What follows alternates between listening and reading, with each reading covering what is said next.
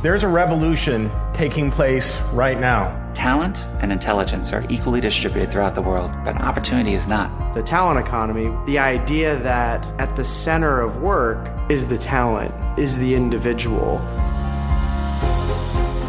The way we work has changed forever, and highly skilled talent is demanding flexibility around the way they work and the way they live. This podcast brings together thought leaders, staffing experts, and top talent to talk about the evolving nature of work and how companies can navigate these changes to remain competitive, drive innovation, and ensure success. Welcome to the Talent Economy Podcast. I'm your host, Michelle Labbe, Chief People Officer at Toptal. In twenty oh nine, Web Summit was founded, a conference that brings together the people and companies redefining the global tech industry. With past Web Summit speakers consisting of the likes of Stephen Hawking, Elon Musk, Al Gore, and Bono, it's clear that Web Summit has become a critical meeting place for the tech community. Our guest today, Katie Bolger, joined Web Summit staff in twenty eighteen. As Community Lead, Diversity, Equity, and Inclusion Program Manager, Katie develops and implements the global D E I strategy for Web Summit and has created new programs that have been specifically designed to serve groups that are underrepresented in tech, one of which we are sponsoring today at the Toptal Women in Tech Lounge. Katie's here to tell us more about her role in this year's Web Summit. Thank you for joining us, Katie. Thank you for having me, Michelle. I'm so excited. This is my first Web Summit, as I told you, and it's amazing. Um, so this year's Web Summit, not surprisingly, sold out faster than ever before. I think I read there's seventy-five thousand yeah, attendees. That's right. It's crazy. Congratulations on that success. So how are you doing amid the frenzy of throwing this event attended by all of these people from around the world? Yeah, we're good. Like, our whole year kind of builds up to these moments, you know, between our event, Web Summit, we have other events around the world. These are our big moments, you know, so while it's busy and it's hectic and there's frenzy around it, this is our, like, our Christmas, you know, and especially since we've been moving to a lot of remote-based work, especially after the pandemic, uh, when we see each other on site, it's it's kind of like a school reunion. It's a, a really brilliant team that bring the event together, so now that we're all here, It's a, it's a big moment, and of course we're always just so proud of, of what's happening, so it feels very good. So welcome to, to yeah. Lisbon, welcome to Web yes. Summit. The buzz has been amazing. I mean, yeah. people are just excited, mm-hmm. and there's just the energy here is just amazing. Yeah, it's very so nice. It's crazy. So can you briefly explain to our listeners um, what the mission is of Web Summit and its role in promoting and unifying the tech space? Yeah, sure. Well, I can kind of speak to it in terms of the work that I do. Yeah. We really sort of position ourselves as, like, you know, conveners of leaders and entrepreneurs, and we are a global event series. So really what we try to think about is, you know, who are we bringing together? Of course, at the core of that is we try to consider, you know, the next big thing in tech. It's it's too late to be talking about what happened yesterday or today. It's it's always thinking about what's next and, and who are the people that are making those things happen. We bring together investors and founders. Of course, we have our partners, and it's just about getting everybody in the room. Like, at our core, it's about making meaningful connections. And within my work, I want to make sure that those connections represent diverse perspectives to all different types of people. Obviously, Toptal are our sponsor for Women in Tech as well, so it's really important for us that we do everything we can to remove any barriers and to kind of support the needs of the various attendees that we have at the event. So how many people work for Web Summit? We are, I believe, just under two hundred staff at the moment. Okay. Yeah, so we we have, you know, our, our main, like, our headquarters are in Dublin, but we do have staff all over the world, especially now that we're doing remote working. But we have, like, a core team in Dublin, and then we have cohort in Toronto, in London, and in the Hong Kong as well. So we do we have staff everywhere. It's it's nice. It's good. Yes, it's like a reunion here. Since Toptal's a fully remote company, I don't see many of yeah. these people. I have met I have not met many of these people before. Yeah. So yes, it's really exciting to yeah, see people. And definitely, it's new for us because before we were, you know, working late hours in the office. We would see each other all the time. By the time you get to the event, you're so focused on the event, and I think there's this other side of things for us as staff now as well, is that when we see people here it, that we work with, it's it's just an added kind of bonus for us. We're doing the work, but we're doing it with people that we've worked with all year and potentially haven't seen face to face. So it's really nice. There's been lots of hugs this week. Oh, that's awesome. So I'd love to talk to you um, more about your experience with the company. So you started as head of volunteers. Mm-hmm. And then moved into the role of community lead for diversity, equity, and inclusion program manager. So in August of twenty twenty. That's right. Yeah. So why did you feel Web Summit, um, you know, why do you feel this role was critical to having a successful event? And what are some of the impacts? Yeah. It's, I feel like, potentially, maybe to the outside world, an unusual move to move from the volunteer space yes. and to, then into what I do now. But when I joined uh, Web Summit, I, it was a good fit for me to work with the volunteers because I had a background in working for nonprofits. And we had been running, what I had been doing before was kind of focusing on campaigning and how the public would be educated in in, in various campaigns, right? And it was all about people and how people digest information and things like that. And it, it, it made sense that we would start working, that I could start working with the volunteers at Web Summit because they are ambassadors here at the event as well. They are the kind of communicators of all the information. And so I kind of was working with them. But of course, when the pandemic hit, we moved so much of our work online, including hosting online events, that actually, unfortunately, there wasn't the need, the physical need for our, for volunteers anymore. It gave us time to sit back and think about where else can we put work in. I have a master's in equality studies, and a lot of the work that I have done previous to Web Summit has been focused around people and how people come together, how communities are built, how they work together and things like that. And so it gave us the time to step back and say, we actually could do with putting a lot more energy into this work. So we already had this existing Women in Tech program, which is so exceptional, but what we really wanted to be able to do is look at who are the women? Like, women are not just one being, right? Everything is intersectional. People come from different backgrounds, you know. Women have different religions. Women are from the L G B T community. Women are black. Women are Asian. You know, we had to think about who are our women in tech. And from there, it kind of spurred us on to, like, looking at the D E I at large in the business and how we can kind of remove barriers to access for various groups and various communities. So it was nice for me. I felt like I knew our people well because our volunteers are our future attendees, they're our future partners, they're our future startups, right? So I kind of felt like I knew them personally already. And then it, it allowed us to kind of explore, okay, how do we serve people better and how do we bring people, to use the cliche, how do we put a seat at the table for all people at this event? And so that's how the kind of move was made. So is your are your volunteers local, or do they also come in from other countries? Yeah, volunteers at Web Summit travel from all over the world. They are majority Portuguese, for sure, but they travel from all over the world. I think in twenty nineteen, they were from thirty-seven different countries. Oh, wow. It was very impressive. And we also have like a loyal kind of following of volunteers who will come to all of our events. So they'll be at Collision in Toronto. We have seen them at Rise in Hong Kong. And then, you know, they join us again in Lisbon. So it's a nice community in itself, the volunteer program, for sure. And the role that you took on, was that a new role for the company? Yes, it was. Oh, wow. Okay. I so joined, you helped develop it? Yes. I will say that the Women in Tech program has existed for since twenty fifteen. And that was something that I was able to just join and work with my colleagues on. There's been some amazing work happening up until now, for sure. And then kind of to just explore our thoughts around... Really, it was to explore race as well, in particular, especially as a European event, and we represent all Europeans, you know, that it was really important for us to look at that too. So there were already, like, incredible communities. Like, we have a student community, and we have a program, a new program this year, our scholarship program, um, and we have a developer community. But it was more about kind of considering the wider Web Summit community, and that would kind of cover all kind of attendees, whether they're speakers or founders or partners. It was more looking at them in a broader way, like, who are our people and why are they here? So, it yeah, it was a nice kind of natural progression, I think. Oh, that's awesome. Yeah, I love that. So you you came into this role in the height of COVID then? Yes. And were events being done online? Yes, that's okay. Right. So, you know, you have that, and this economy is kind of a roller coaster right now. So how has your role evolved then? Yeah.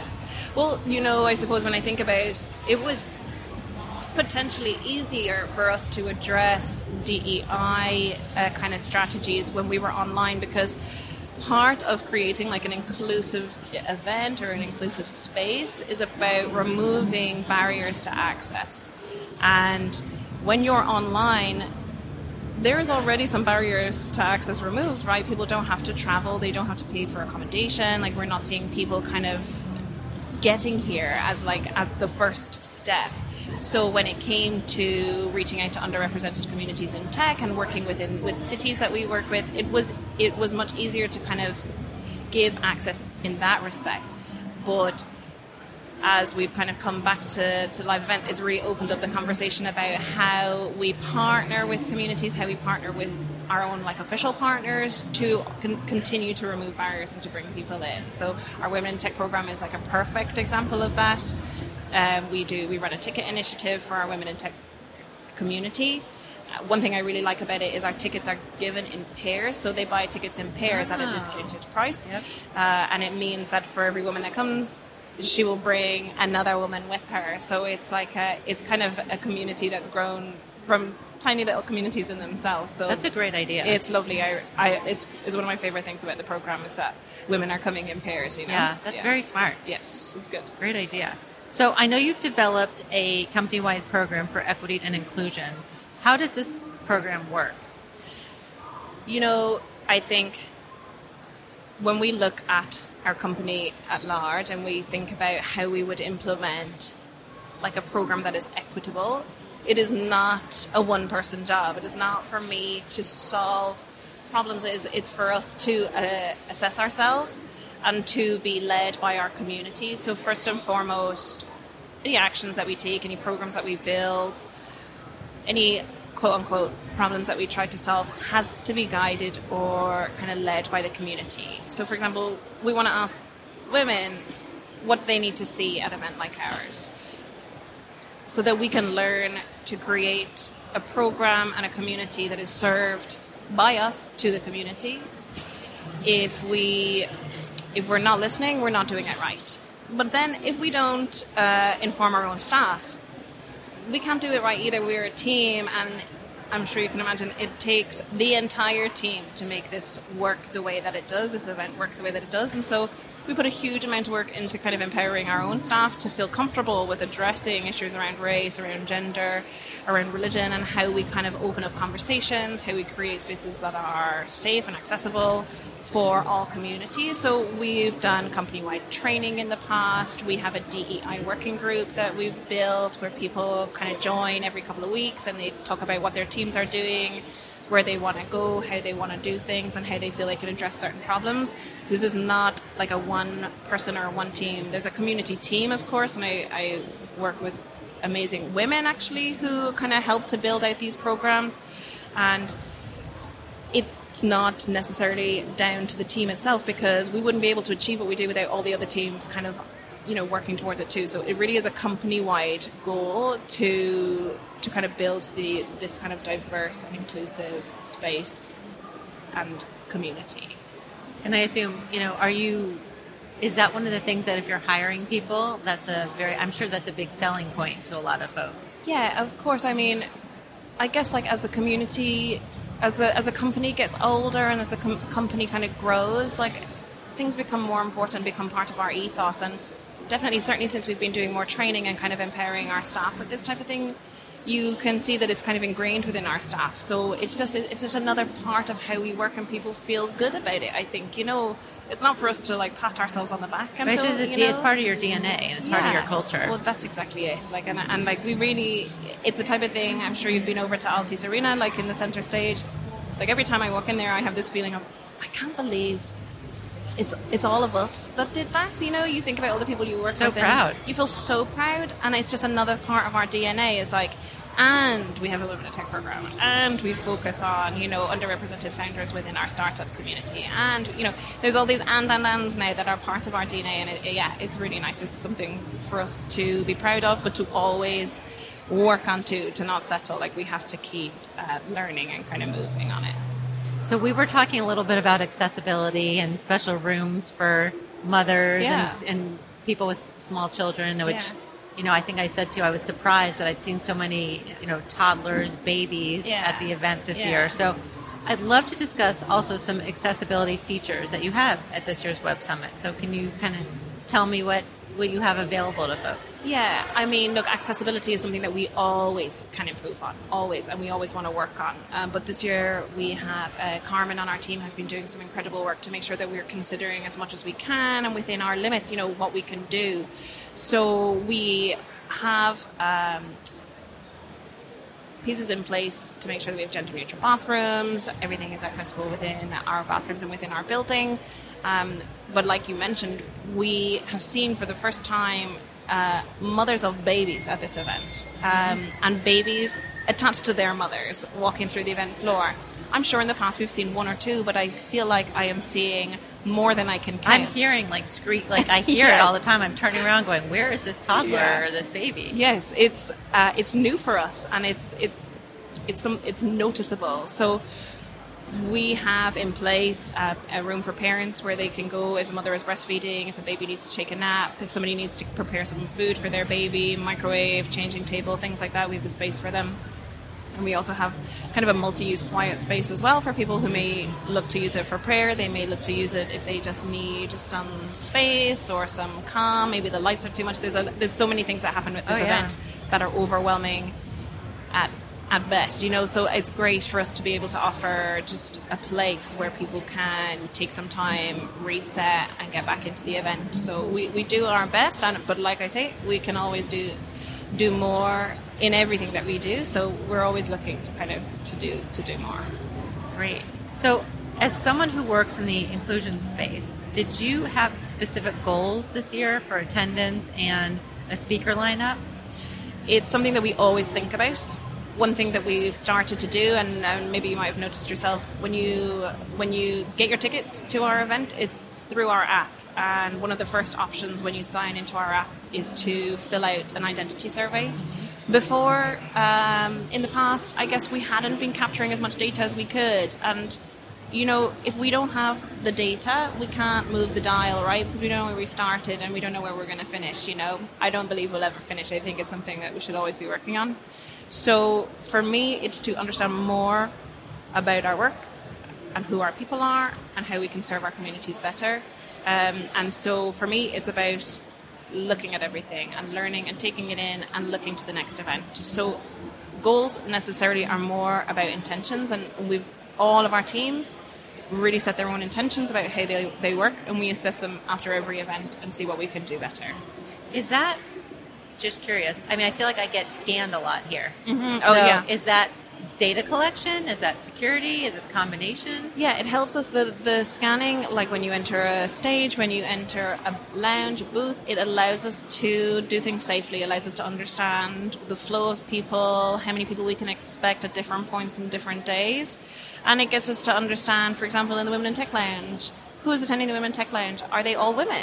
You know, our, our wider communities are, you know, our, our men, our, our, our, is it more mothers? You know, it allows us to understand how the spaces are being used so that we can kind of develop them better and kind of just, it's it's always about event experience, you know, like at our core again, like the meaningful connections. If we know who's in the rooms, we can build it better, right? So, yeah, so we're just, we're always learning here. So a lot of that is, is yeah. for that. I noticed because when we opened yesterday, when we kicked off the Women in Tech Lounge, I yeah. know that there were some men standing inside and we're like, come in, yeah. have a cup of coffee. Yeah. Even though it's the Women in Tech Lounge, sure. you're completely, everybody's welcome. Yes. So, totally. um, yes. It's a celebration. Like the Women in Tech Lounge is more a celebration that like, The, the community is growing, and so we do need a lounge for our women in tech, but it's not exclusive, right? Yeah. It's for everyone, for sure. We had a baby in there today. So, yes, you know. I saw him. Yeah. I saw him. I think his name is Harry. I saw him. I'm asking all the baby names at yes. the moment. Clearly as a new mom. yes, that's me. yes. Um, so how do you go about ensuring that the event itself reflects your priorities and culture? Yeah, again, like it's around the intentions for, for our teams. We, when we know more about who our people are and who our communities are and how they use the event and what we can do better, then maybe we can set some, like, you know, some goals. But at the moment, it should be, like you say, in our D N A and in our intentions. And for me, I'm happy when I feel that our staff is empowered to do this work and that they feel comfortable in doing this work, or that it's just being considered in our day-to-day. it's about us kind of working as a team. The community team put so much work into kind of building our stu- our student uh, community, the developer community. It's about just understanding things. So for me, it's we're always listening, right? And like our community team work very closely with our support team. They know what our attendees are asking all the time and what people need to know and how they how they kind of can navigate our events. So for me, I feel like we're doing well when we're listening and when we're putting into action kind of the needs. Like I say, everything needs to be community-led, whether that's, you know, our attendees at large or, or a smaller group within it. But if we're listening, we're doing well. Yeah, it's interesting because, I mean, Web Summit is like, the, you, this is your event, mm-hmm. and it's the D N A of event, but there's a ton of companies here with yeah. their own culture, yeah. and you kind of have to make sure that everyone yeah. fits together and it flows. And I think so, and I think, like, it's our event, but it's their event too, you know. Everybody yeah. has a stake and everybody puts a lot into it. I think, you know, this is, a, like I say, it's like our Christmas is the big part of our year, but for many of the companies out here, it's their Christmas too, you know. It's uh, there's there's so much work goes into it from every side, whether it's a speaker coming, whether it's, a, you know, our startups especially. Like, this is this is a big one for startup founders to come and pitch their businesses to potential investors. We did a pitch. We you had did. some women in tech uh, in the tech lounge yesterday. We had some people pitching. Great, yeah. yeah. Some and like startups. That's it. Like, it's big for us, but it's big for everybody else too. You know. So I think when we all, if we're keeping that in mind, we're doing a good job because it's as important to our attendees and our wider community as it is to us. And I think that's something we should keep in mind. Yeah. Great. Well, what? One last question for you. This has been a great conversation. What is your favorite part of Web Summit? Um, you know, my favorite part is, is this very cheesy to say, it's our team. No. We, I mean, I can say the community team, but I also, as a member of the volunteer program, was a part of the production team. I feel like I've, I've gotten to know so many people over the years that I've worked here who all do incredible work. And it's something to be so proud of. Like, every person's role is as important as the next, and I think we all have an understanding and respect for that, which is why things come together so nicely for us. It's because there's this respect and kind of, we're our own community, just to use the buzzword, you know. Like, I really do love the team and I love everybody we work with. It's my favorite part of the event is that feeling afterwards that we did it, we pulled it off, you know. It's it's great. And I've, I also do love the volunteers, I have to say. Of there. course, that's where your yeah. heart is. Yes, it is. These the volunteers, like, we've we have over the years had thousands of volunteers that take part at this, and it means as much to them as their work means to us. You know, we couldn't pull it off without them, and at the same time, like, they they get a huge, like, a really nice experience. They get full access to all the talks. They get to meet all the startup founders, and, you know, they get to mingle, and, and it's a it's a it's a very nice, like, mutual relationship we have. But they they really they smile at every person and they chat to everybody, and yeah. So our crew, like our staff, our volunteers, the staff are amazing, yeah. and the people even walking around our booth helping us, checking That's in. It. They're That's just it. like. They're so excited to be here. Totally. You can feel the energy here. It's amazing. Yeah. And our, like, I keep I have to add on all these, like, people that that build this event, but, you know, we have contractors that come back year on year as well. Like, the team grows and the kind of family grows, you know. So, it, like I say, after the pandemic and everybody being away from each other, we were back last year, but this year we're really back, you know. Uh, everybody feels so much more comfortable, and it's just my favorite part about the event is the people, for sure. Well, Katie Bolger with Web Summit, thank you so much. I'm so excited to be here next year and actually to see you in Collision yeah. in Toronto. Exactly, exactly. Thank you. Thank you, Michelle. Thank you for listening to The Talent Economy. I'm your host, Michelle Labbe. You can find much more information about The Talent Economy on staffing dot com and toptal dot com slash insights. Hubs for bold, comprehensive content featuring business thought leaders and authoritative research focused on the future of work.